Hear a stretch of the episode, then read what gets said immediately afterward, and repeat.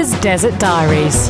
Hello, Arizona calling, and oof, what a week! I mean, not just for me, but what a week for America. It's a real case this week of the good, the bad, and the ugly. So let's start with the good, shall we? We enjoyed a really lovely, quiet family New Year, just the four of us.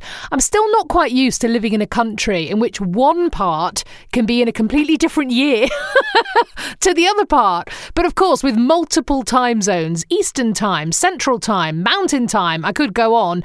That's exactly what happens. We watched New York celebrate 2021 from the comfort of our Arizonan sofa at 10 pm watched a film, and then as we switched the TV back on, I thought, what does Arizona do to celebrate New Year?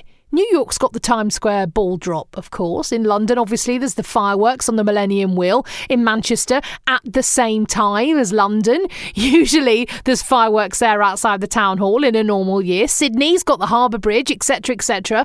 But in Arizona, what is there? I asked a friend actually who said, I don't know, throw some fairy lights on a cactus? so if you do know, please do let me know. Is there a New Year Arizonan ritual I'm missing out on? I would love to get involved. Do get in touch. Twitter at Walker Sam or find me on Instagram at Sam Walker Radio. The next day, we headed north just a couple of hours to Flagstaff, as it's way up in the mountains. They'd had a good dollop of snow a few days before, which had kind of mostly gone away, but there was still a good amount left through the woodland that we explored. We hiked down through the pine forest into Sandy's Canyon, which was flanked by incredible gnarled twisted cliffs that looked like molten rock. The husky, as you can imagine, was in heaven, rolling around in the snow and exploring the caves. The Sandy's Canyon Trail joins for a while the Arizona Trail, which is a scenic pathway that runs from the Mexican border right the way up the 800 miles to the Utah border, stretching the entire north south length of Arizona from start to finish. Yes, of course, Dave wants to do it, wild camping and all. We'll see. Might be a couple of years. Our little break in Flagstaff was topped off beautifully with games of poker and Cluedo in the hotel room, and yes, the nine year old wiped the floor with us for both of them. Accompanied, actually, by the best Indian takeaway I have had since moving to America. Man alive! I miss a really good curry. There is something that doesn't quite hit the mark with the ones that I've had here. The girls say on at least a weekly basis the first thing they plan to do when we come back is head to our favourite Indian on Washway Road in Sale. It's so good. But this place in Flagstaff, whilst not quite there, was a long way towards it. Oh, it was lovely. We got home then to the bad. So, early December, I'd been sitting behind a massive truck at the traffic lights waiting to turn left. We were already in the middle of the intersection. As the truck turned, so did I to see the red light come into view over its roof. And as I did so, flash from the red light camera. Ah, lesson learned. So, I got home from the trip to a ticket. Now, despite being the most convoluted thing I have ever read, there were many, many options I could take. Appear in court and argue the toss, pay the fine, and go to something called TSS, Traffic Survival School, which was an eight hour classroom based extravaganza. Or, and this took me a while to figure out, I could go and take a four hour defensive driving course. I think this was an option for me because it was my first offence, but it was a little bit confusing as to whether that was something I could do. Hooray! The good news was this four hour course can be done online. Now, this made me feel a lot better because sitting in a classroom up close and personal with a bunch of random people for several hours inside in a city with some of the highest COVID rates in the world didn't make me feel terrific, to be honest. So, I filled out the multiple forms, went online to sign up. Now, in England, of course, it's called a speed awareness course. I may have done one in 2011. but you sign up on the website and you go. The end. That's it. It's like you go to your speed awareness course. Here's the one nearest to you. Done. Ah, but this is America, of course, the land where if they can commoditize something, they will.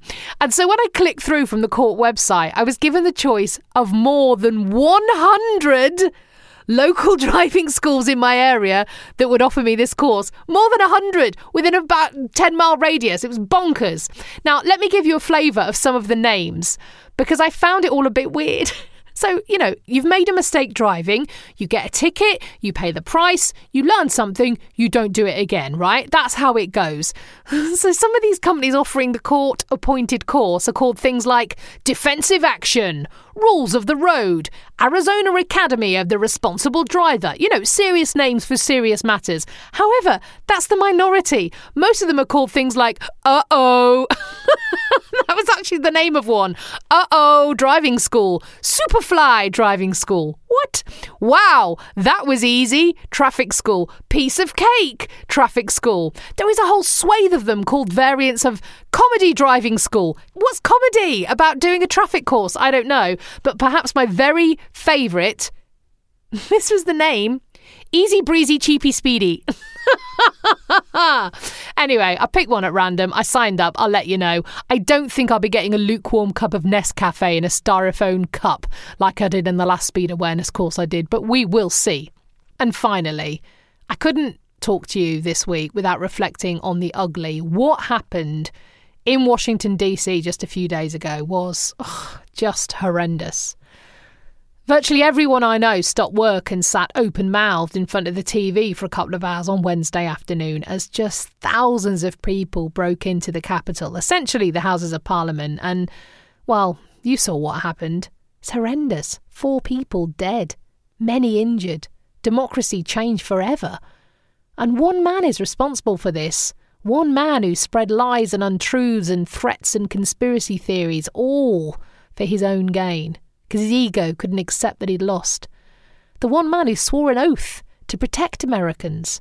It beggars belief, really, and yet there are people who've been fed those lies so consistently for so long, it's almost impossible for them now to see any semblance of the truth, and this is what makes the future so uncertain.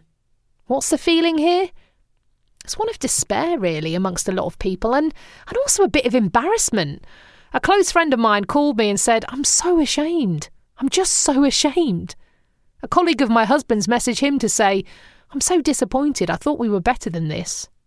Now, of course, the people this week who were whipped up sufficiently enough that they attempted a coup, whether you see them as thugs or just ordinary people who've been radicalised through wild social media conspiracy theories, they don't represent America. Or any American that I've met or call a friend. Of course they don't. But it is hard to see how such a division is going to be healed. Or what the next few weeks will hold. Stay safe. I'll see you in the desert.